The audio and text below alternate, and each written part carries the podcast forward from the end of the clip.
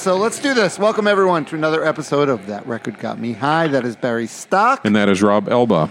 And we welcome you all to another episode. Real quick, Barry, we have some new patrons we got to do shout outs to. It's a beautiful thing. We have, uh, I'd like to give a shout out to Mr. Ralph Caballero. Thank you, Ralph. Uh, Mr. Mike Coleman. And our newest patron uh, just got on board, Mr. Jim Dingus, which I'm wondering if this is that if that's his real name. That's I kind think of it's an his name. Yeah, he's uh, he's from unfortunate name. He's from uh, Richmond, Virginia. He's got a good band that I uh, actually, if I was not an idiot, I would have remembered to t- talk about Well, his Jim band. Dingus, you know, he's, he's uh, well, we have uh, uh, you know more time to And you know, Mike, Mike Jim Coleman Dingus. was uh, Mike Coleman was our guest who came on and talked about uh, "Lick My Decals Off, Baby" by That's Captain right. Beefheart. One so. of your Captain Beefheart brethren. Well, thank you all for becoming patron. Don't forget, uh, you could go to patreon.com forward slash TRGMH and become a patron of the show like these fine people that we just gave a shout out to. Uh, all right, Barry, we have a guest uh, tonight. Without further ado, We do. uh, who is our guest? Uh, Mr. Richard Metzger of the uh, Dangerous Minds website. Welcome to the show, Richard. Thank you for having me. And is that how you be would here. be? Um, what, what what other accolades would you like to discuss about your? Um, I, that's just fine. That's okay, fine. Okay. just fine. You know, editor publisher of Dangerous Minds is what I always say when someone asks me. My my bio is a sentence long. well, you know your website is visited frequently by, um, I would say, people with an interest in interesting things worldwide uh, on a daily basis. So uh, we're very pleased to have you on the show. Yes, we are. And you- and I will be uh, I will be totally honest. When I heard first of all, when I heard the record that you picked, and then I also heard you wanted to talk on a landline, I figured, well, this guy's got to be an old guy. Right. it's got to be an old man, and you're actually younger than me A and little Barry. bit. a little younger than me and Barry. Uh, so, uh, what is the record that? that I'm, I'm so sorry to hear that, guys.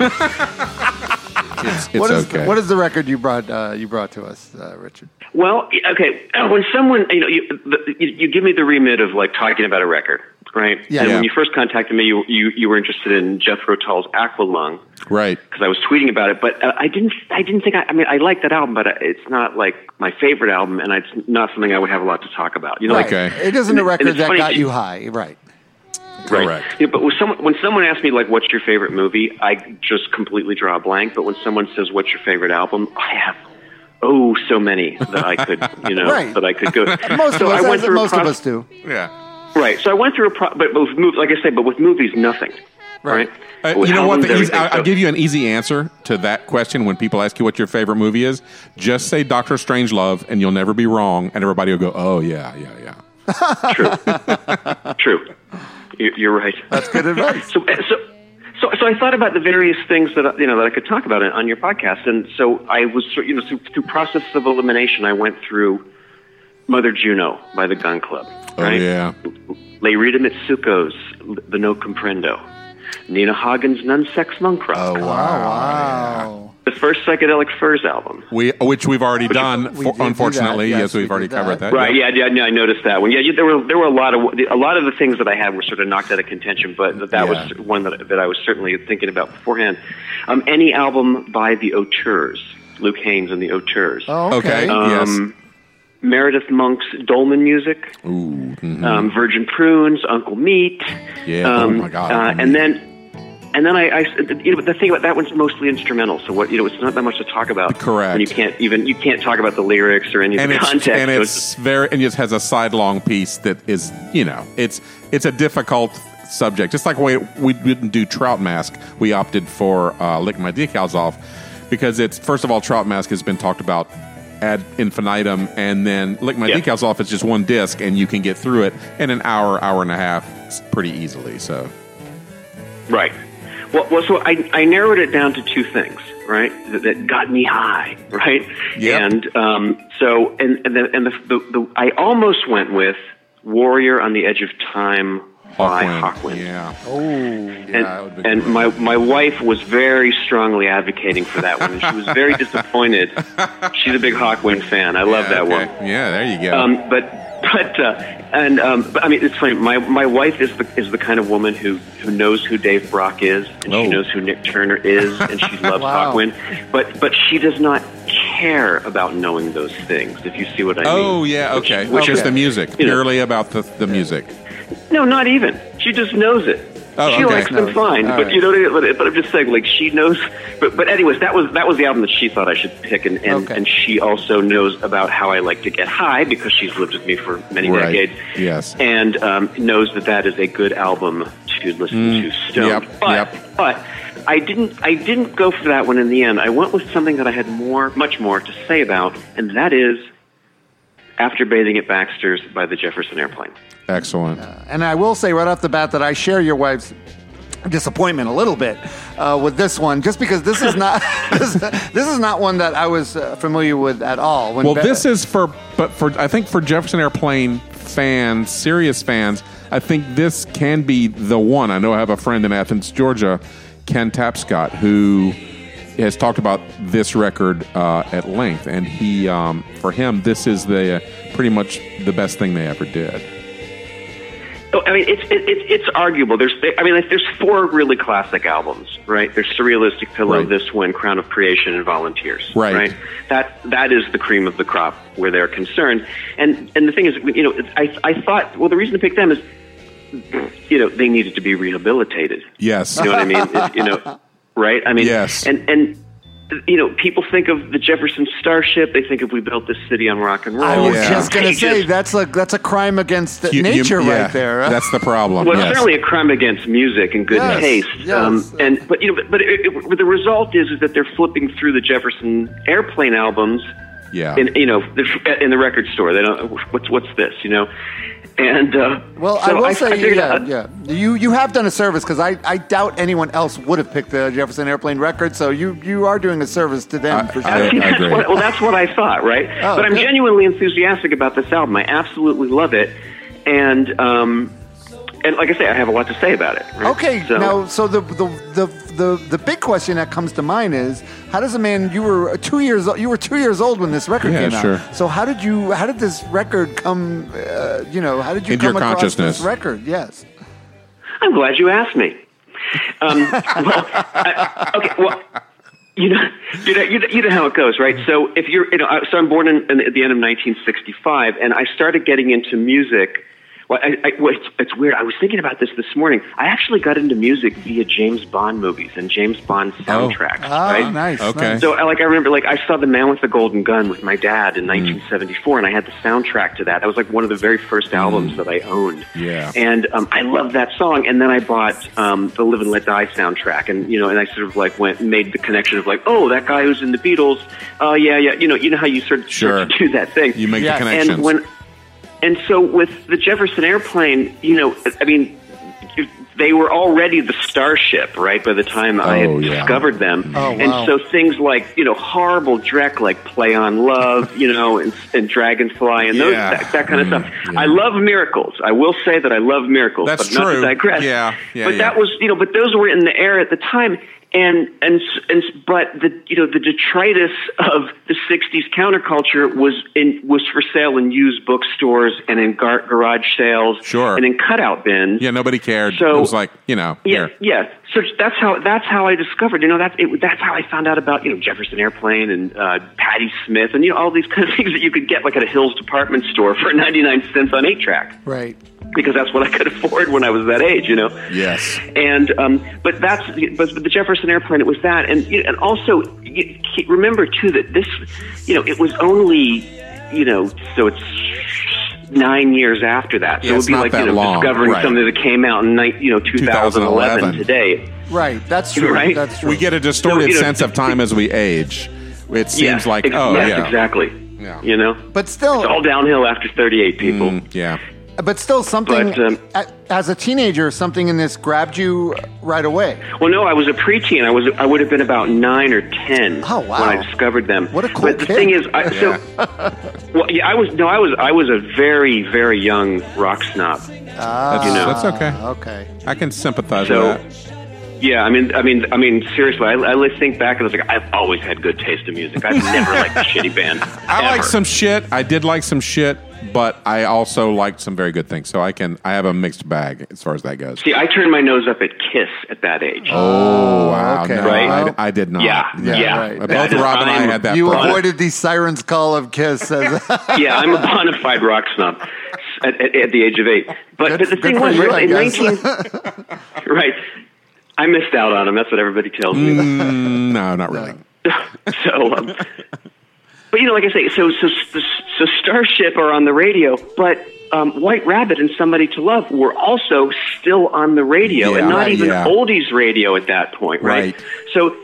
They were they the two bands in my very young mind seemed kind of like weirdly concurrent, you know, and Yeah. and although although and that see that brings up a really good point right at that moment 1975 76 right so it's you know you know the the old sort of you know the dinosaur rock and then Yeah, oh, punk yeah, rock I has yet to yes. yet to be born Yes. you know I, it was really confusing to me bec- okay because I I got the first act that I really I was massive David Bowie head right Yeah. and so I had all of the Bowie albums and and the thing was they were all very consistently good. It was hard to say which one of them was better than the other. They were all A pluses in my, to my mind, right? Yeah, Right. right. You know, he had never put out a bad album. So I, I, I had this idea in my head that every Rolling Stones album must be of equal quality, right? Right. Yeah. And then I heard, and then I heard some girls, and I'm like, this isn't as good as the older stuff. Yeah, it's and, and I had the same reaction with the with the Kinks around Yeah. that time. Mhm. The Who. I mean, when I discovered the Who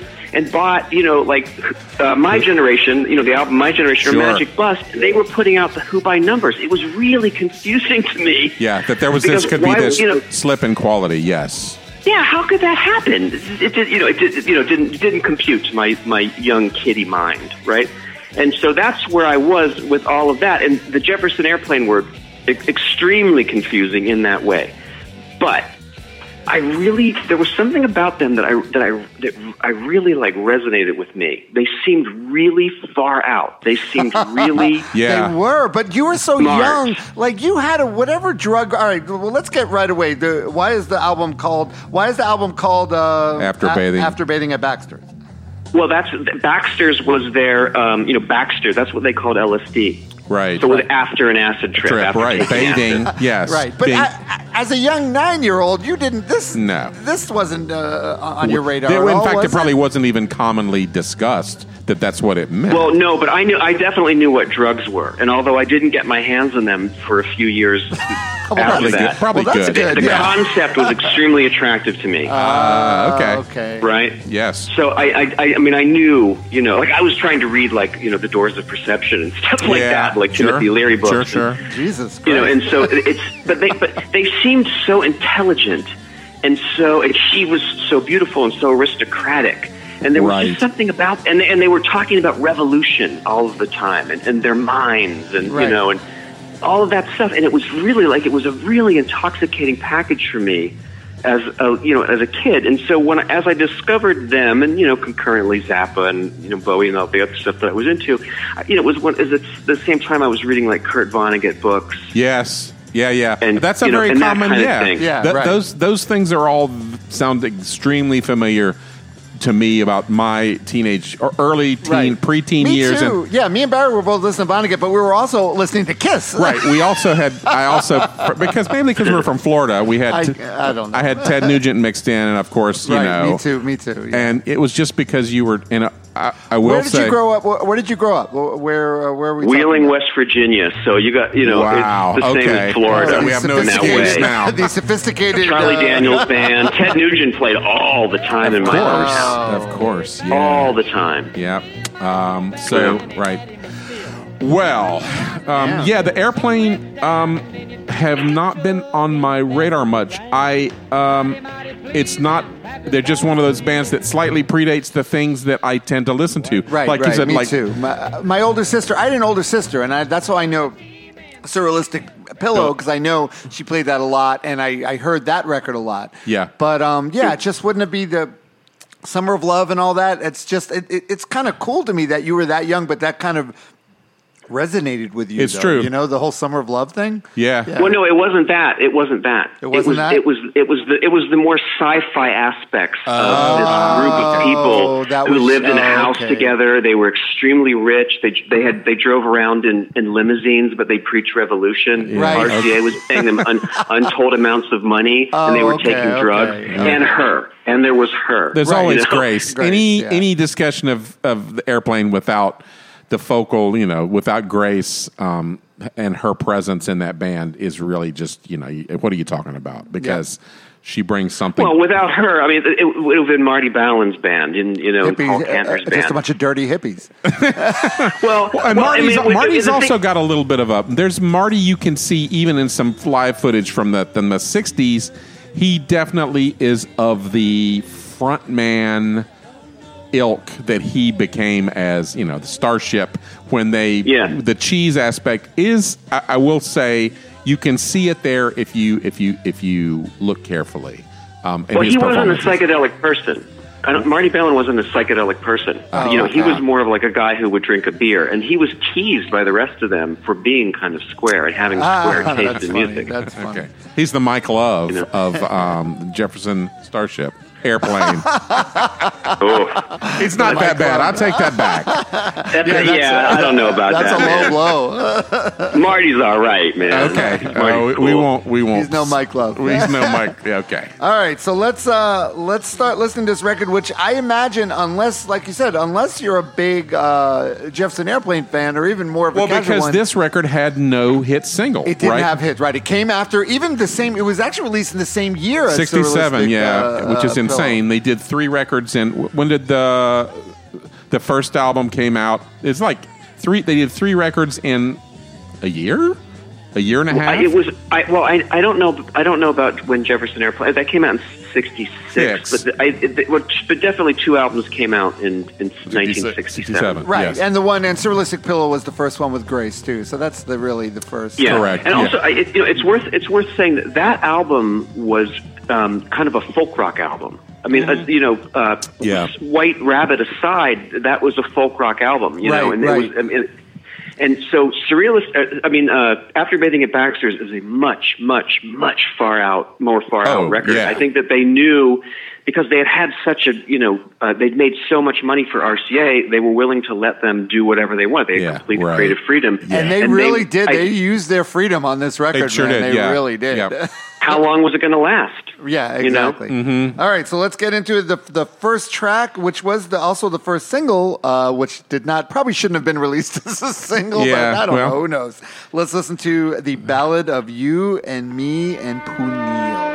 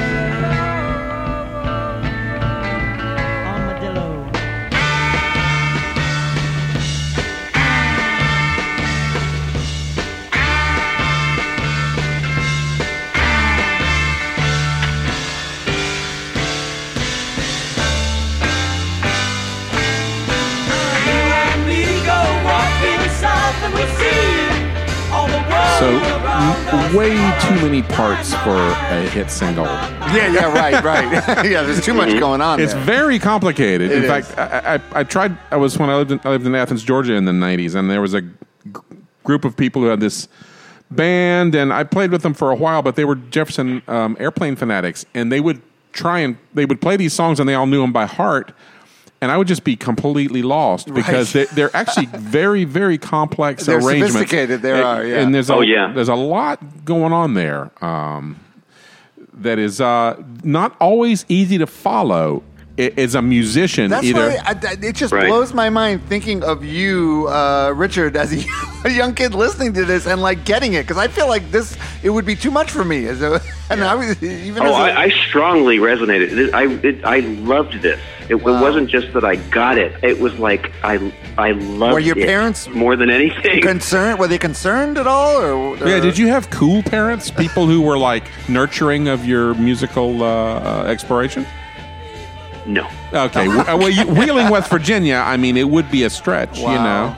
Yeah, I'm, no. I'm from a. Uh, my my uh, parents are very conservative Christians. Oh, there you go. Well, I grew up rock, in. The, I grew rock up in. music. Rock um, music was frowned upon. Yeah. very much so. I've, I've, you know, my records have been smashed Ooh, by my father ouch. in anger, stuff like that. Yeah. Wow. Oh, man. Oh yeah. I grew up in the Southern Baptist Church, but my parents were tolerant of my uh, music, listening to music and playing in bands. So, uh, in that sense, I was lucky. I never had my record smashed. Although the I did hear from the pulpit that Kiss, you know what the Kiss the acronym is, uh, Kings Kids in Satan's service. King, King- well, they told us it was kings in Satan's service. So the members that were, were they were you know demonic entities that were, um, yeah. Kid, that just made me want to listen to them Of, more. cour- of course, there was n- you Yeah, know, yeah. All right. So what if Exactly. you talk uh, ballad of you and me and Pooneil? What's the P- Pooneil reference? It's not a ballad either. no. it's- Well, yeah, no, it's not about. That's a good well, it's a. Winnie the Pooh reference, It right? is, the okay. first, the, fir- the the opening lines of that are are from a poem in an A. A. Milne book that I believe Winnie the Pooh reads, Ah. right? And the Neil part is Fred Neil. oh So it's- wow! it's kind of- oh, okay. Everybody's talking. Yeah. To, everybody's, talking, guy. Yeah. Yeah, yeah. So it's it's so it's it's it's he sort of conflates the two in that way. Right. Right. Right. Um, yeah. Wow. And there's a lot of yeah. Just uh, and love- the, uh, the- all three people singing and vocals coming Yep. and going and things moving Yep. in, and in a very um. I I don't. I can't even imagine how they compose this music. Frankly, I don't know how you. It's just so different from anything I would do. Well, it, it, it's interesting because it, it, it's it's quite ragged. It comes together and then it sort of falls apart. Yes, yes. definitely. Yeah, it does. Yes. It does. you know. true. There are moments in the record where you can hear things falling apart, and you go, "Okay, well, you know, it's Yeah, yeah, yeah. 1967, and they're you know Right. tripping balls, and they're in the studio, and but uh, yeah. Well, well, here's the thing too. It's it, you notice like like Jack Bru- uh, uh, Jack Casady's bass is Yeah. really a leading instrument in that song, yes, right? yes, And they were uh, they had obviously been listening to bands like Cream Yeah. and Jimi Hendrix Experience. And Oh, yeah, they kind yeah, of wanted yeah, to do that sort of thing, you know. And um, but uh, what was I going to say? The um, speaking of things kind of falling apart, uh, the second, this is a ballsy move to putting this True. song second on Agreed. this record. Yes. Uh, which is just like really bizarre. Let's listen to a little bit of a small package of value. Will come to you shortly. I feel a What's finger, finger, Are you married, married, married? You do it. I do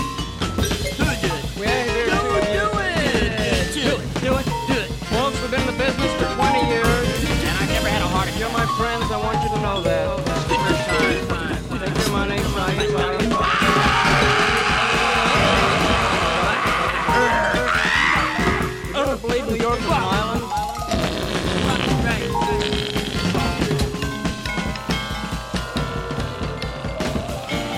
So the thing that comes to mind when I when I hear that track is who were they in touch with Frank Zappa and the Mothers? And I, I know that they that Grace and Frank had some contact, but that's very similar to something from Absolutely Free, the second Mothers record. Um, Even with the uh, vibe, there's some vibes in there and and, just stuff, the, right? the, the the wacky um, sort of out of control but with frank obviously there's he's always in control right. but it appears to be it's it's got that sound and uh, don't know who heard who first Um, Well, they wanted they wanted Zappa to produce this album, right. Oh, really? right? Yeah. So, so yeah. So, and I guess I don't think he was interested in doing it, but he, they, he, Grace Slick got together with the mothers in Hollywood, and I they think did Frank was probably interested in doing Grace. Um, if I know, Who Frank, wouldn't have been? Who wouldn't have been? Yeah, please. right. Yeah, Frank was good at that sort of thing, though. yeah, yeah, Ah. for sure. Uh, but yeah, like I said, uh, they- no, go ahead. Go ahead. There's a song called they they did record a song it's called "Would You Like a Snack," yes. and it's and it's about her period. Great. Oh, yes, oh. it is. I listened to it today. Um, it's not dissimilar to this in that it's got Yeah. just sort of vocal scatting, Right, uh, where she's talking about this, that, and the other thing, and you know her period and uh, you know uh, oral sex and various Wow. things. But, But yeah, like I said, this is something a band that just came off a record that had two massive singles, hit singles, could do. and you this know, is track could two. present- And this yeah. is track two. This is not on the end of side B. Yeah. This Well, is well, the other the other th- yeah exactly the other the other thing to mention is that this is the drummer's song. Oh, it's the Ginger Baker song. It's um, Breast Rat and Warthog of of uh, yeah, exactly. Oh, Spencer. Dr- oh, yeah, Yeah. you're right. He is because he is. Or did he credited. just get credit for it so he could get some publishing? Does that, you know, that's that was always Yeah. my thought. You know, they tossed the drummer a bone so he could get a publishing credit. All right. So now, speaking, of, we were speaking of Marty uh, Balin before. This next one is his only writing contribution on the whole record. Really? This next one, yeah. It's uh, Marty Balin and Paul Kantner uh, co-write, and let's just do a little bit of Young Girl Sunday Blues.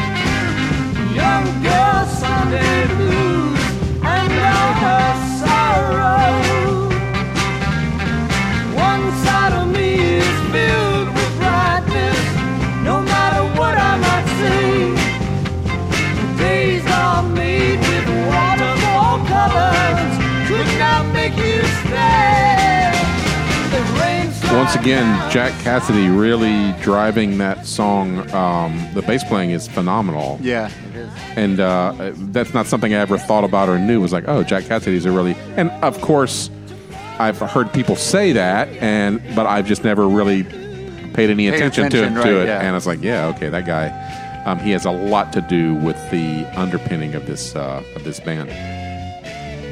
It's certainly worth discussing how bad these albums sound. All of the Yeah. Jefferson Airplanes albums sound so fucking bad. I, you know, from I an was audio wondering. file. It, it- they are, and I didn't know if it was just me because I'm not that sophisticated. Barry's much more sophisticated with as far as production and everything. But yeah, I noticed that too. The but production is fairly Bare, do you think it's bare just because everyone's stoned? no, I suspect there's someone. Well, okay. I, here's what I what I was thinking was they don't sound as bad as Yardbirds records, and Yardbirds records are sound because sound awful. They they're the most they're the worst recorded major rock band ever. Really? but I think in this case. There may have just been an attempt to uh, capture what was going on, and that may have come from the band. They didn't want slick production, you know. They didn't want to tart it up to because that oh, was well, there is no slick production. no, Um, it's not. Someone, Well, someone's they- well, engendering Well, that. here's the thing. Well, it was engineered and produced, you know, at least in name by Al Schmitt. So you have a guy there that you know has been nominated for, you know, and won numerous Grammys. You know, Right, like right, right. Fifteen of them. You know, just Steely Dan engineer, and um, but so you would you, and it was recorded at RCA's uh, Hollywood studio. So you would figure that it would sound really good. Um, but no, it doesn't. And um, the I, the reason, as, as I understand it, is that they basically produced this album themselves. Yeah, and there you go. each one of them had their hand on a fader. oh God. yeah, right. yeah, yeah. A- And so, and it sounds that way. And and so it's they're very murky sounding. Yes. Yes, It's- it- that's a good. yeah, it's that's a good way to sounding. describe it. Yeah. Um, Yeah, but so that- like in the, I remember in the CD era, like when you know, just like getting this a CD that and popping it in, like thinking it was gonna sound better than the album. yeah. Not now. And, being and, and Crown of Creation CD, I just God, that sounded like dog shit. It was Yeah, unbelievable. And I just remember being really disappointed. Like, oh, it's even worse. yes. But yeah, those their albums are really they're they're they're four classic records. They sound quite bad, Yeah. quite bad. Um, They I sound rough. That's Lo-fi. definitely yeah, that's definitely coming from them, I would say, because given the chance, as you know, a record label will do everything in their power to um, make a record more saleable, um, or um, put some, you know, some strings, some horns, some uh, bring in the guys, the studio guys, uh, uh, and you know, the wrecking crew. Or just balance things out more. That's the thing. Well, there's oh yeah, the stereo version of this record has all well. sorts of weird pans. Like you be, you listen to it in headphones, and you're like, pans and things like that are are, are great, Unless you suddenly notice them and go, oh wow, Yeah, what- notice oh, one guitar. Yeah, the real All of a sudden stuff comes in and out. And there's some cool, you know. Still, at the end of the day, you've got her great voice singing Oh my it, God, which is yeah. great. I love her. I love her voice. And there's some great uh, guitar work in this one. In, Yorma, in yeah, the bridge man. of the song, uh, they're playing. He's playing some great stuff. He's got a style that I associate with 60s psychedelic guitar playing that is distinctly him. A way, a kind of vibrato and a kind of That's um, the Jorma guy, uh, right? That Jorma, Jorma, you- yeah. Is it Jorma or Yorma? It's Jorma Kaukonen. Jorma He's, uh, he's American, but he's he's a Finnish uh, Ah, okay. background. Jorma. All right. Well, he's. I remember the first time I heard that guitar sound and associated it with psychedelic music was actually on an SCTV uh, skit uh, um, where there was a, they were making fun of psychedelic music, but they were playing a, uh, a Jefferson Airplane track in the background Oh, of the nice. the uh, Drug Deal Gone Bad with John Candy and Joe Flaherty, which you can imagine the stupidity of that. Um, but it, I was like, oh yeah, there's that that w- this very wild vibrato, and uh, nobody does that anymore. It's pretty much a relic of the '60s. You Country Joe and the Fish. You got this. You got uh, a Quicksilver Messenger Service. Right. That guitar sound and that way of playing stayed there. yeah. Yeah, it's true. Um, so let me ask you, uh, Richard, like some of the lyrics here, I walk, it says, I, I walk beside you laughing and I'm high. Don't try to touch me with words. When I tell you I dream, it might seem like silence, but so much can be heard. Did any, were you a lyric, at this point, like, did, did the album come with a lyric sheet and were you that paying attention to the lyrics that much or was it just the overall vibe of everything? Not a Marty Balin song. Oh, okay. okay, yep. good point. Okay. All right. Uh, boy, So not, a, really, not, a, not a No. Mike Love song, as you would say. we're throwing, Yeah. we're throwing No, don't some- get me wrong. I, I like Marty Balin just fine, but it's not. No, but I, I, I, it's more. It's the Grace uh, stuff and, and Paul Gotcha. Kantner stuff, but, but especially Yes, the Grace yes, song. yes, yes. And Grace didn't write that many songs for the airplane. Don't forget. Right, Okay. right, right. Um, all right, so let's take a little. Uh, let's take a little break. Uh, we'll regroup. Maybe if you have to re, uh, you know, do something. have something. to go pee. A lot of times, that's what happens during the break. But is we'll somebody take a goes little pee. break. We're talking with Okay. uh, Richard Metzger. Uh, you just hang on. Uh, we're talking about Jefferson Airplane. After bathing at Baxter's, we'll be back in a minute.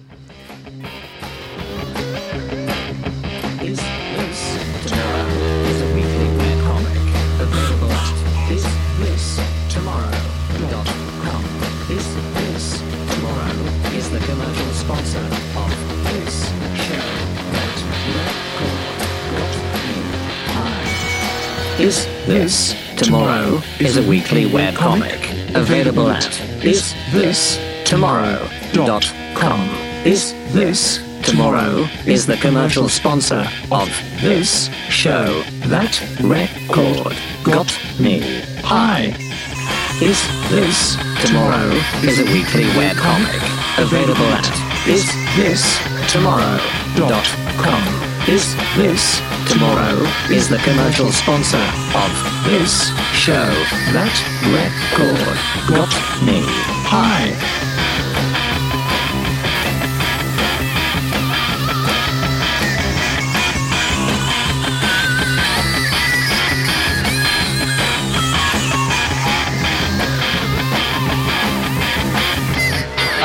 We are back. This is That Record Got Me High. That is Barry Stock. That is Rob Elba. And we're talking to Mr. Richard Metzger about a record that definitely got him high at a Yeah. very young age. Uh, Jefferson Airplanes after bathing at Baxter's. So uh, obviously, as you said, this definitely uh, is is an LSD record. You could say Oh, maybe sure, an yeah, acid record. sure. So, uh, uh, Richard, I'm assuming at some point in your life you did partake uh, of the. Uh, of what, what, what do you say sacrament. that of the sacrament? Uh, Did it? I have. did it live up to what you you experienced when you listened to this earlier? Like, uh, could you put it or all did the two things together? over? Did you overlap the two things? The listening to this record and No, taking when you, acid? yeah, when when you were nine, were you dropping acid when you were nine years old? No, no, not when I was nine, but Okay. from the age of about 14 through 17, I did it about 100 times. Whoa! Oh. That's a big- Yeah. that's a big number. Me and Barry Yeah. was like, woo, okay. Impressive. Yeah. Okay. Yeah. I would I would sometimes drop acid twice a week. Wow. Wow, look at you. Yeah. And that was in Wheeling, West Virginia. It was. Wow. Eye-opening experience. You experience. know what the thing is, but, but but in a town like that, right? I mean, like it, you you think like, oh, are you going to be able to get good acid? I, I bought acid from a guy who followed the dead. Oh yeah. Oh, Oh, okay. yeah. there so you that- go. that I I had access to the most unbelievable acid when I was a teenager. Yeah. There you go. You know, The guy. Maybe it was the guy. I mean, there was the period where there was just the the one guy who was making it in the silo, right? Or was that later? You know what I'm talking Yeah, about? was, yeah, all, yeah, that's true. Almost, all, almost all of the LSD in, the, in America was made by one person. really? Yeah, I did yeah, not For know years, that. yeah. It was an abandoned missile silo, and he lived there with his girlfriend, and they made he made acid, just Wow. huge quantities of it. All right, look at that. See, people say our show isn't educational, Barry, but I, I beg to This differ. is history. It is. History. exactly. All right, so this uh, the record is divided into little like suites. Yes. So this next one is the war is over. The, the war is over suite, and it starts with a little uh, tune by um, uh, by Paul Kantner called Martha.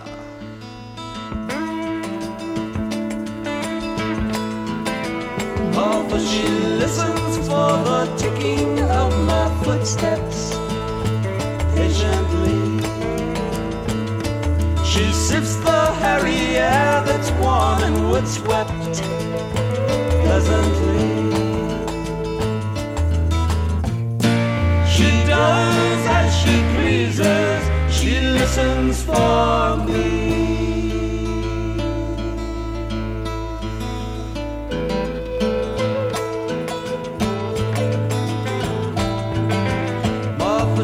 Calls to me from a feather in the to fly to me.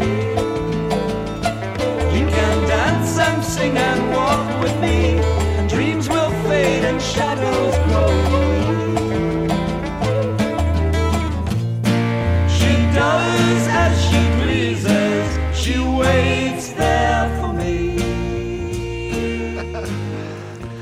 Just bass. yeah, I mean the arrangements are amazing, and and uh, things will happen. Uh, you know, it just suddenly becomes more complex and more complex, uh, um, layer upon layer, and it, it's uh, it's remarkable. All right, so It's a Martha. good one. Who is uh, Martha?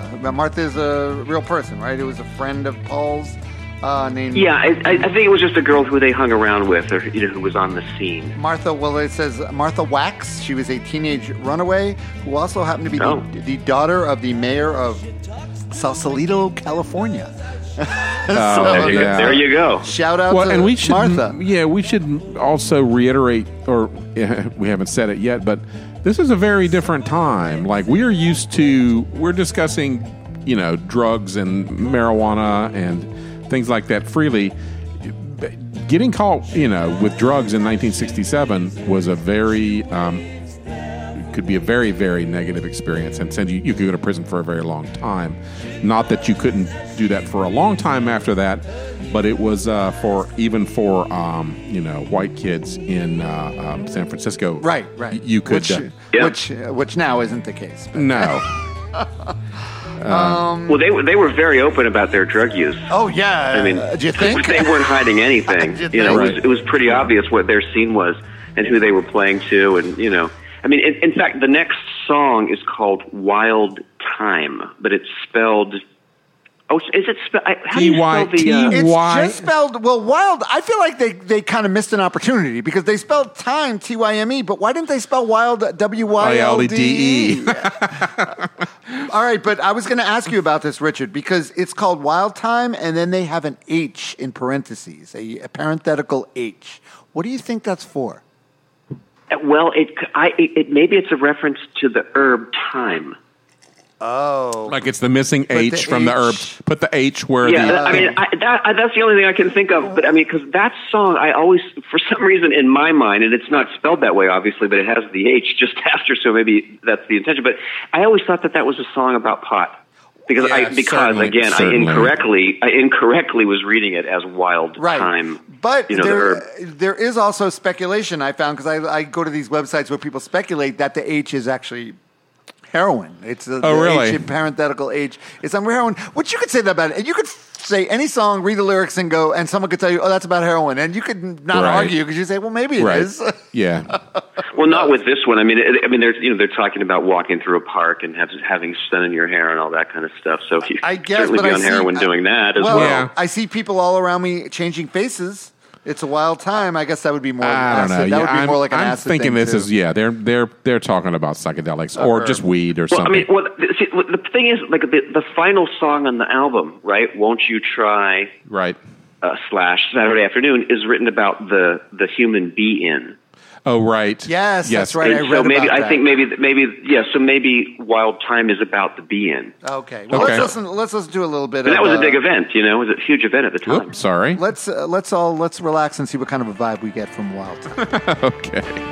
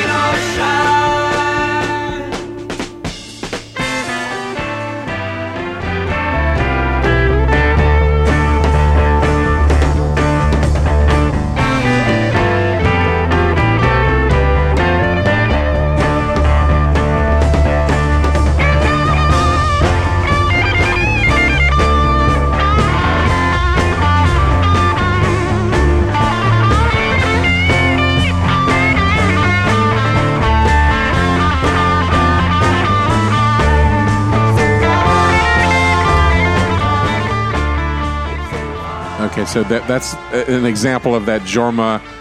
Yeah, Guitar yeah. sound. and that's definitely heavier guitar than than than was on their previous record. Oh, yeah, at for all. sure. Yeah, Yes. that's, uh, For sure. That's the psychedelic rock uh, influence. Well, in. uh, it's I, I wouldn't even say it's a psychedelic rock influence. I think it's I think they're creating psychedelic rock. Well, on yeah. the, on the spot. yeah. um, well, but but Hendrix was already around. Yeah, I mean, but Hendrix, when did that? When did Are You Experience come out? It has only been out for a few months at this point. Uh, Sixty-seven, right? So um, it's not like they have that much to uh, imitate. right, right. Yeah. It's somebody's making this. Maybe they all thing- went to the same music store and bought uh, the uh, fuzz, box, the same fuzz, box. yeah, yeah, that's what it is for sure. Uh, all right, so now we get uh, the uh, the sweet the hymn to an older generation, which I guess would be us now. There's be a hymn to us now. Right, yeah. But let's listen to um, this is a Jorma uh, composition. Composition, He yeah. wrote this one, and it's the the last wall of the castle.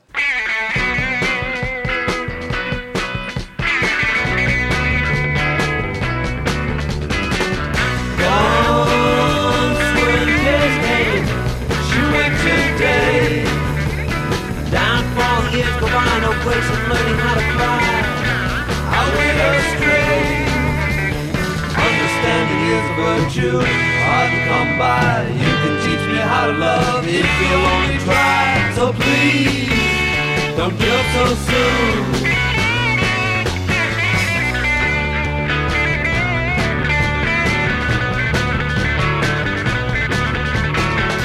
Sorry, I hurt her. I astray. Hurt her mind and broke her heart, but there's no stopping what you start. She went away. I'm Understanding is a virtue, hard to come by. You can teach me how to love if you only try. So please, don't give up so soon.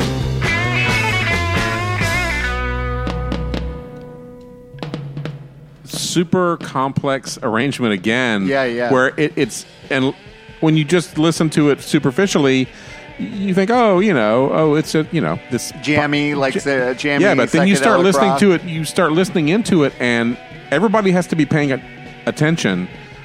To, this is not just like stoner guys jamming, you know, Right. on a riff. It's, it's it's a little more sophisticated. Although it is yeah, It is, but yeah, it's but it's at a different level. highly really skilled stoner guys. Yeah, There you go. Yeah, There yeah. go. There's a s- rhyth- the rhythmic the rhythm section is just uh, unbelievable. yeah, Yeah, I yeah. agree. Um, the, it, Well, I mean, you know, remember Jorma and Jack Casady go on to form Hot Tuna. right. So they, Oh, yeah, they, that's they end right, up playing that's together right. for, for you know forever. Yeah. And h- Right. how many of these people are still alive? Um, I, I don't I don't know. well, Grace is still alive. I think Jorma I think Jorma's alive and Grace is still alive for sure. Jorma is still alive, as, as far as I could see right on here, and uh, I think Jack Casady is too. I think Paul they're both still Kantner alive, passed yeah. away a few years ago. Right, right. Um, so and and Marty's still alive. So Yeah. that's good. No, no, Marty's dead. Oh, Marty's recently dead? oh, is he? Oh, sorry. Yeah, he's dead. Oh, sorry. Okay. Missed that one. R.I.P. Marty. Um, yeah, but uh, it's- and it's cool, and and uh much like we were talking about uh, a couple weeks ago with uh, Mike Watt, Blue Oyster Cult, how different people in the band uh, get uh, turned singing lead. It's not Yeah, just one. yeah. Like you would that's- think, yeah. like a band, you'd say, okay, Grace, she's the lead singer, she's going to sing all the songs, but no, No. bands like this, they would do that. And they would it's- have different. it's uh, They had three vocalists. exactly Right. Well, right. The, interesting. That's an interesting parallel with the with the Bloster Cult. Is they also have very complicated little arrangements, and they do trade off lead vocals sort of seamlessly. That's the thing about this too is that you don't you don't go you, you you might if you thought about it you might go well that's a different person singing but the overall vibe of the group doesn't change it's definitely there's a group there right, that's true. at work Right. Uh, yep. Uh, all right, now we get Their to three voices become what the, the, they, they become the three voices become the one voice of the Jefferson Airplane. They do, and, They so- and at some point they're they're all singing together, and it's and just great, fantastic. And, and also, one thing I noticed I wanted to bring up: uh, some of the harmonies that Grace does is is di- di- it's not your traditional harmonies. No. And you know what it reminded me of? I'm wondering if if X, if Exene and John Doe. oh, they were loved it. fans. No, no, they, Oh, for they, sure. they Yeah, are. because oh, you can yeah. hear that. I'm listening to it going, "Oh my God, that Yeah, sounds like no, Exene they are. They and are. John They Doe." Have mentioned right? uh, airplane as huge okay, influence great. on them. Yeah, that's Big great. time. to hear. Yeah. And but John and Exene's take on it is way more um, uh, wild than uh, the Jefferson Airplane. Not hippie, yeah. They stripped away, yeah, the They hippie, the summer love shit. they the certainly part. did. Um, all right, so this next song, I love this. This is my favorite song on the record. And you want to? We're gonna we're gonna play all four minutes of this, correct? Is this Rejoice? I think we should. I mean, to me, this is the this is. I mean, if you're going to play two minutes of every song, you should least play a four minutes of this one, right? to me, this is the se- this is the this. I think this is the, their greatest song. okay. It was. It's it's just her and Jack, and um, it's arranged by um, Spencer Dryden. Right. Oh, okay, okay. and there's some session musicians on it. She's playing piano, but it, there's it, Oh, it's only her voice that. this time. Oh, It's only her voice this time. Yeah. and um, the, and so it's a song about uh, Finnegans Wake, James Joyce's Oh. Finnegans Wake, and the title is Rejoice, but it's always spelled J O Y with a C lowercase E. r. Oh oh. Well, it's a oh. lower. Well, it's a lower. Well, Joyce, yes, but it's Rejoice. It's lowercase. Right, Oh, right, okay. right. And uh, and also and the lyrics are pretty stream of uh, much like uh, The James Fin- Joyce, pretty Finnegans like Wake, yeah. sort of stream of Well, consciousness. I mean, uh, uh, well, she's directly referring to the to the book. I mean, when she says Molly's gone to blazes, she's talking about Molly Bloom, Okay. right? Yes. And and the character Blazes Boylan, who she's having the affair with. I have to admit, I couldn't, I, I couldn't read that in school. I tried to get through it. I, I just couldn't read James. Joyce. I don't know. It's Yes. just something about it just didn't didn't resonate with me. I, I just uh, couldn't get it. Yeah. It's it's good to hear if, if you could hear the the recording of him reading. Right. That From makes it. a difference. Yeah. Really, It does, and and also keep in mind that after you're through like the first thirty five pages, it gets a lot easier to understand. Okay. Well, you know, I, I probably didn't give it. Uh, it's got a 20 filter, pages. all right. It's got the yeah. The, you have to you have to make it over that first hurdle. I was kind of an idiot in school too. Yeah, All but right, uh, you know, I, I should mention here that Rob and I had a discussion a few weeks ago. I don't know if it was on the show or not, where I discovered that he's a huge uh, Nabokov, almost like he's no, but we were also talking about Burgess. Anthony Burgess, right, That's yeah. it, yes. But Nabokov too. I am, but uh, Anthony Burgess too. Yeah. Yeah. But we, I'm sure we, we read like the same, probably around the same age. We discovered the same thing. You know, Yeah. uh, Kurt Vonnegut, Anthony Burgess. Yep. Um, Rejoice. Let's listen to Rejoice. Six ships, ten churches, nine to hold to the fire, and one for the code. The convent napkins twelve, one baby shawl. Could Mother Joseph? No, she said. Whose head? Mother snores. They attach you.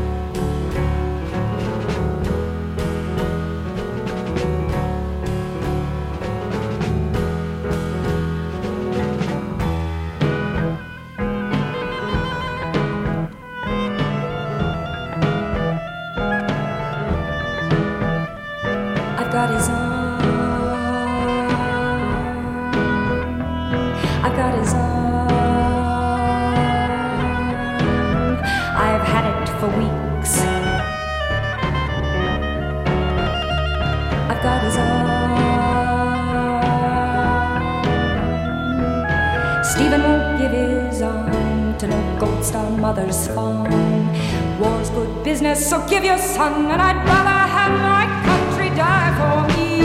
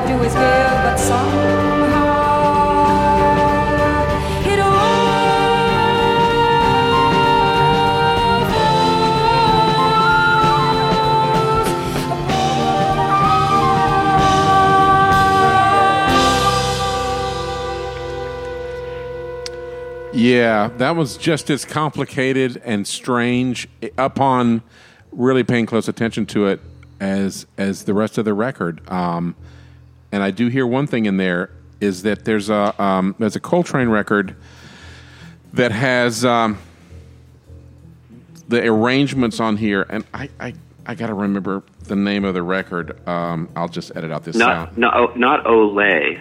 No, it's it's one of the it's the record. It's got a um, Coltrane discography. Let me just grab it here, and then I can. Um, So in the meantime, let me ask you, Richard. In uh, in uh, in Ulysses, is that part where she's talking about Stephen? Stephen won't give his arm to no gold star mother's farm. War's good business, so give your son. And I'd rather uh, I'd rather have my country die for me. Is, is that is is that is that her like doing an homage to him, or is that actually from uh, James Joyce? I, I, I, I well, I, it's it's it's her writing. right.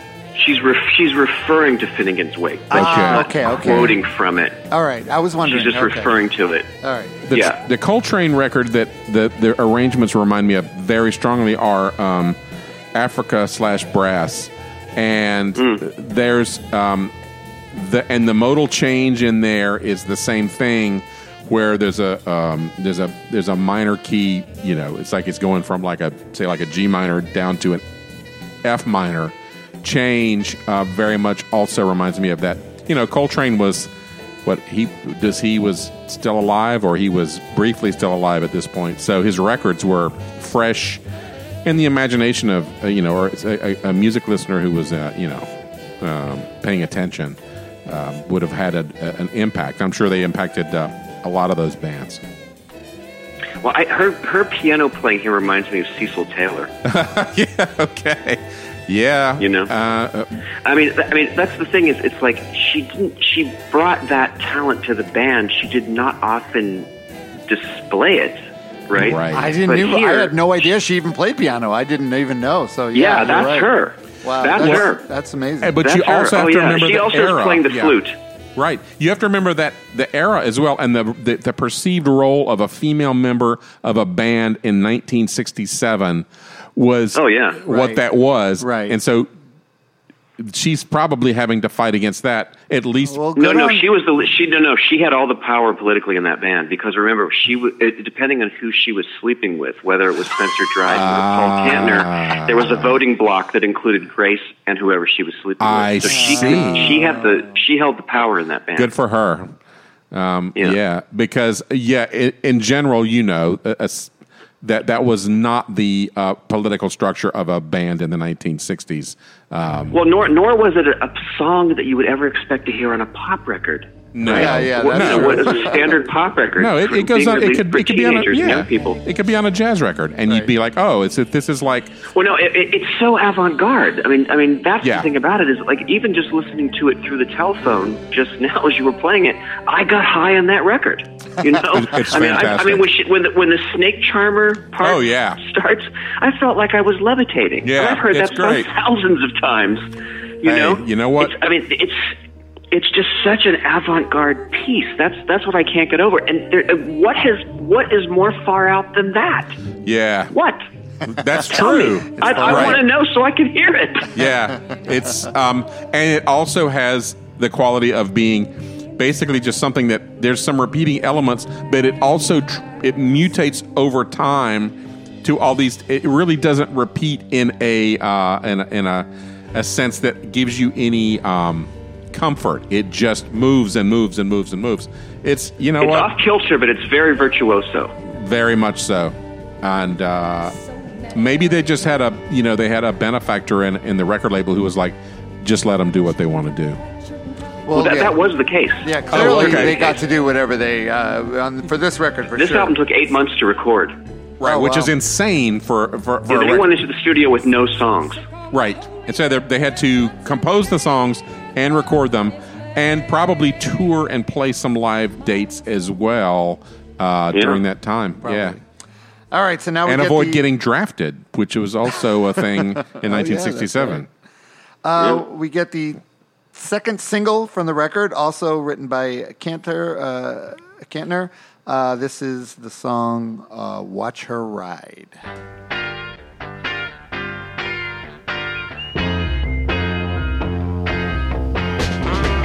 I didn't know you were the one for me. I couldn't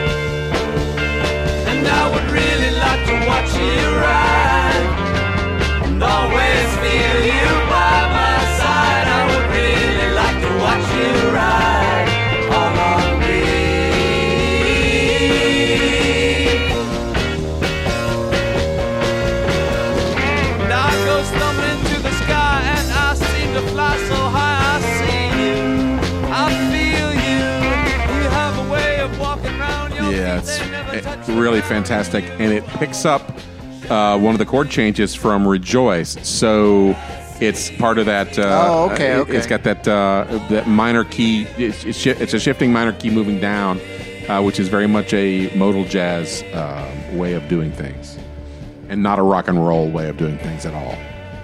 Mm-hmm. True. I will have to And take it's a your good word catchy for tune. It's a catchy as hell It is, tune. it is. And watch her ride. I'm going to assume is there's the blues meaning of um, watching her ride. Is uh, like ride my pony is Oh. is not about a horse. All on me, he says. Uh, right, all on me. Yeah, I think so. exactly. Yes. I think so. What's your take on that, Richard? You think uh, is it more is it s- more more um, innocent than that? no, I don't think it is. Um, all right, now we now we get the uh, the over nine minute instrumental jam. That this is basically this is Jorma on lead guitar, Jack Casady on bass, and uh, Spencer Dryden on drums. Just those three guys jamming, and you could hear they're just jamming all together, and it's and it's pretty cool. And and It kind is, of yeah. ahead of its time sounding for Yeah, me. yeah. I felt like because I felt like uh, some of it, the the bass playing and everything is is not it's not your traditional '60s bass it's- playing, it's not. right? No. So let's listen just a little bit of Spare Chaynge fade in, with some wise.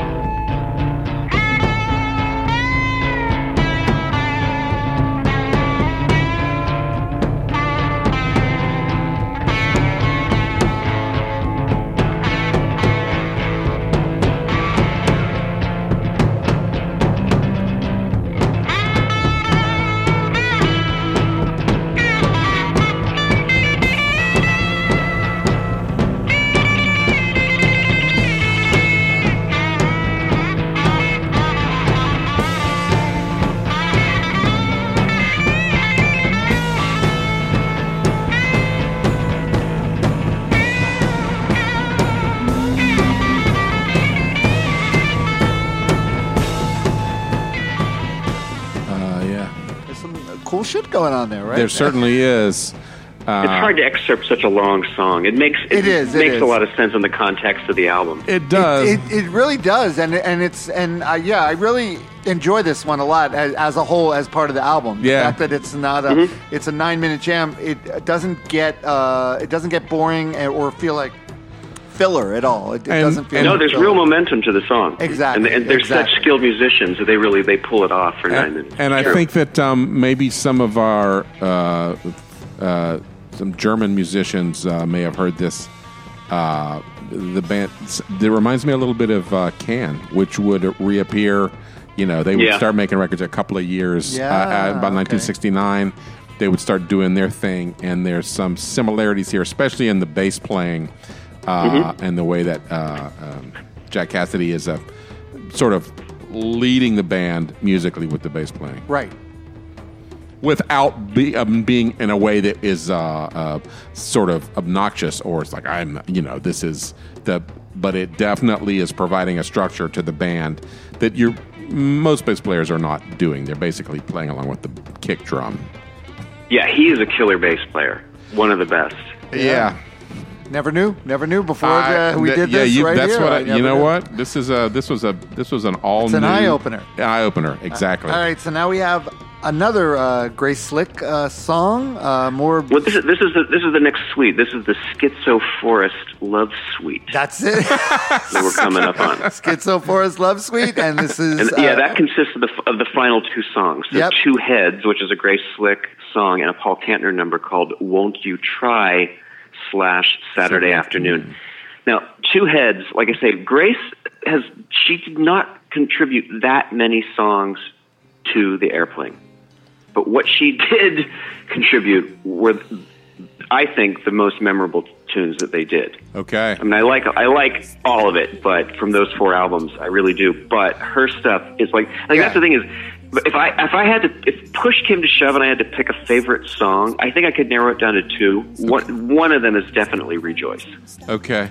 Yeah. That's Yeah. why I love this album so much because that my You just had favorite a song is Rejoice. religious experience earlier when we played it for you Yeah, over was- the phone. it was so, pretty yeah, great, yeah. obviously. yeah. Now, this- yeah, okay. I, was, I was levitating out of my desk chair. let's let let's let's however let's let's roll forward um, 15 years from this recording and say how do these same people or some of these same people end up doing Jane. we built this city on rock and roll you Yeah. go like what what happened or Cocaine. well that's what i Cocaine. you know Co- That's- cocaine, alcoholism, middle age. Yeah. I think wanting to make a lot of money. yeah, which And they, they did. They had some. They had some hits. hits? They Oh had my some God, big yeah. hits. They had Find your way back. hits. Yeah, find your way back. Jane. Uh, we built a city. Yeah. So Yeah, you but know, we built hey, this city. You know, when you go, that's the problem. If they had not, played the mambo. if they had not done, we built this city on rock and roll. Yep. Their yep. legacy would have be would be they have far less tarnished. Um, Well, I mean, here. Well, I would say if if they didn't, if if you, the Starship probably needs all of that needs to be taken out of the Right. equation. I would, you know, Yeah. even Yeah. I I li- quite like some songs in Red Octopus, and again, I love Miracles. I love yeah, sure. Oh, yeah, it's a cool song. but but it, it's you know it's it's kind of an anomaly. It's a Marty song, but anyways, but it, like I say, after after the airplane just sort of dissipates and turns into the into the starship, I mean, there's there's you can't really defend it. Yeah, And no, that's but you don't and even that's have the to say it's the problem, same is that no one no one wants to, and they can't No. get past it, and they think, oh, that's shitty, and they don't know how good those those four albums are. yeah, That's true. Agreed. All right. Well, let's listen to uh, Grace Slicks. Let's listen to a little bit of Two Heads.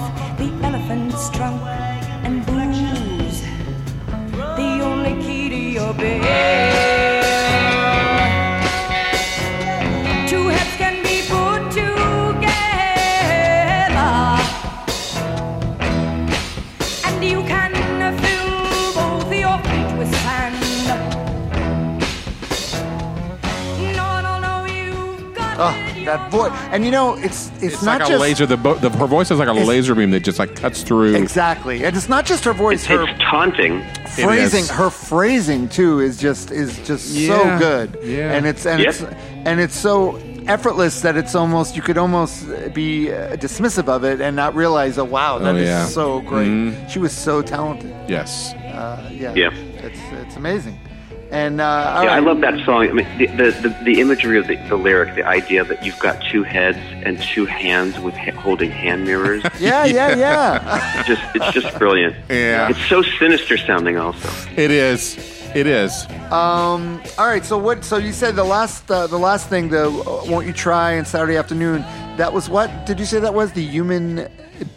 What was that called? yeah, it was. Re- yeah, the Human Be-In was a was you know was the being. It was an event that happened during Right. the summer of, of love. You know, um, Timothy Leary spoke. Allen Ginsberg Oh, was there. okay, I, don't, okay, I. I, I'm- don't know exactly. I, it's funny. I have the the, the sort of uh, the. Uh, I can't think of what it's called now, but the the, the Haight Ashbury News or whatever. I have that issue Mm. on my bookshelf, but I, but um, but yeah, it was just it was you know it was a hippie event, Right. You know, And you and, and, and- and and- so the, Yeah, sadly you couldn't go because you live you were living uh, you were two years old and you were living in uh, Yeah.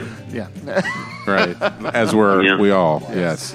Well, you know, I had I have a friend who's in his his seventies now, and when he got out of high school when he was seventeen, he went immediately to the Haight Ashbury. Oh, really? Nice. Wow. Yeah, he was he was drawn by the siren call of this kind of thing, and Right. and that you know wanting to you know Immortalized in "We're Only in It for the Money" by uh, Frank Zappa in the, um, you know, my hair's getting really good in the back, and um, all the people who went there. Um, I'm not saying that this person is like that at all, but Frank definitely perceived of that scene as being. Um, having lost its luster by 68 which you think oh no that was the the high point of hippiedom and stuff like that but um, he, he certainly cast a very withering eye on it with his well, with that well the record. bikers were starting to the bikers were starting to move in with Ah, speed. Yeah.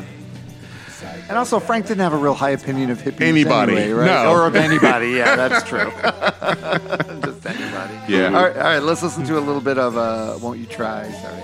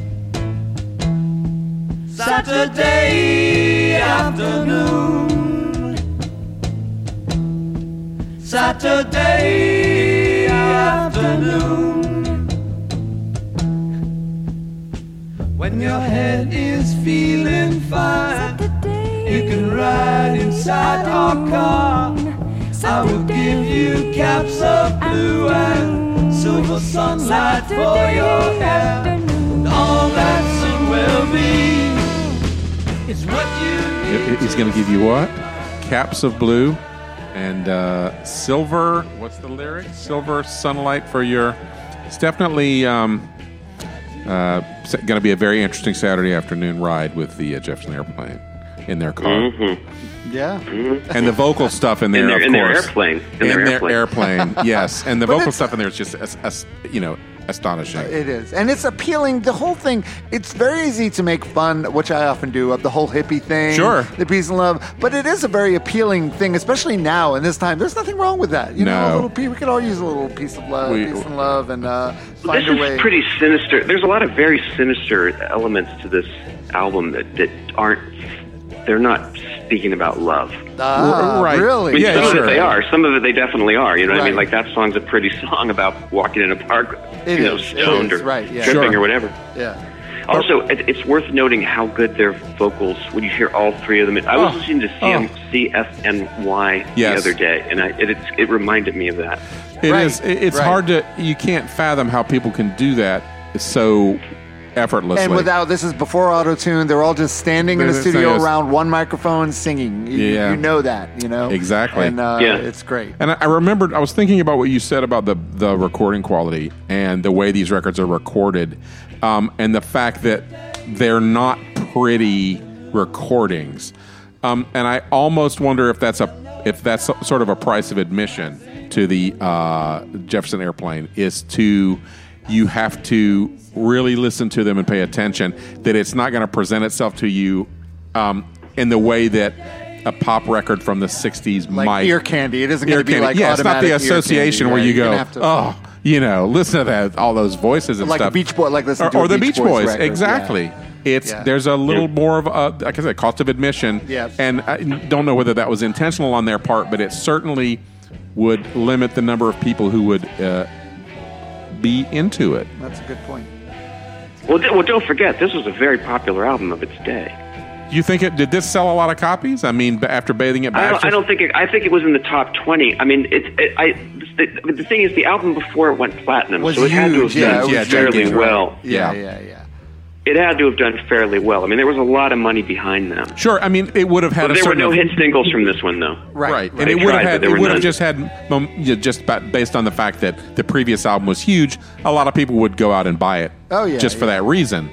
Um, but the, I back then when you couldn't sample stuff. right. Well, You know? actually, You had to read a description of it in, in a magazine I- or a I will- newspaper. That's and true. I will tell you a, Crawdaddy. a funny story is that when I went to buy the records that my grandparents allowed me to buy, they had listening booths in the record store, and they would give you a sample copy, and they would hand you records, and you could take them back to the listening booth and sample it and say, "Oh, I want this one," or "I want this one." They'd give you a sealed copy. Oh, wow, Say, "Here you go." So. Uh, that I didn't, I didn't. I didn't take Black Sabbath home sight un without having heard it. It was, uh, and it was, yeah, Bill Bear. But you would, like- but you would have anyways, based on its reputation and the cover. I had knew I knew I you know what I walked up to the woman behind the counter who was probably 17 18 years old and I don't know where where these words came from. I said like what's hot? What's really new and hot? what's and, and she handed me these records and I took them back to the listening booth and I picked out the three that I wanted. My grandparents were like here here's paid for them and I went home with those three records. And would I have no idea how that happened. It's one of those bizarre And you're what, like eight?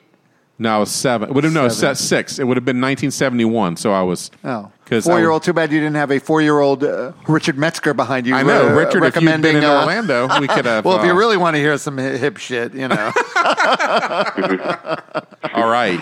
um, yeah, Richard, thank you uh, so That was much. great. for, I uh, actually really um, enjoy this record. I enjoyed this more than I thought. When Barry first told me what we're doing, first I said, "What the fuck?" Yeah, Rob's not like a big. He's not a psychedelic record connoisseur. yeah, for yeah, Sure. but uh, definitely, um, yeah. There's a, there's a lot. There's a lot going on in this record, and it doesn't reveal itself immediately. You have to spend some time with it. But once you click with it, you're like, oh, that's actually that's really amazing. What's what's going on there? What Yeah. they're doing. Yeah, it's a gr- it's a it's a tremendous album. It, it deserves to be listened to, you know, all the way through. Agree- You know, in, agree. in, in, a, in a dark room, very high. Uh, there you the- go. I Well, think a lot know, of our uh, a lot of our and gentlemen, listeners.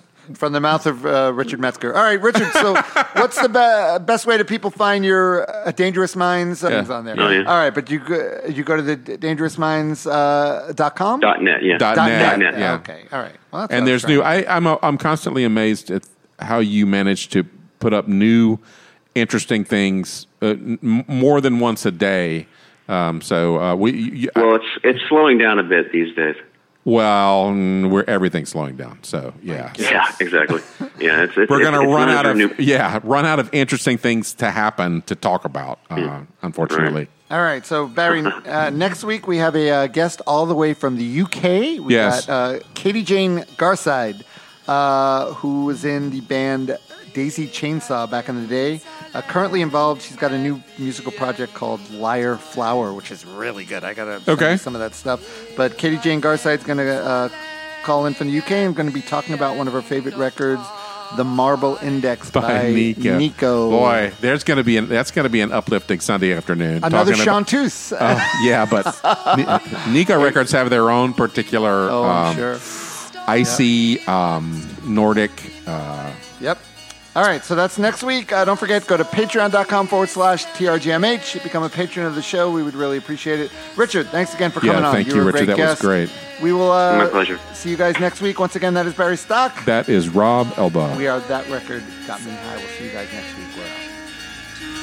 inspired singing, mandolins are ringing to his fired singing.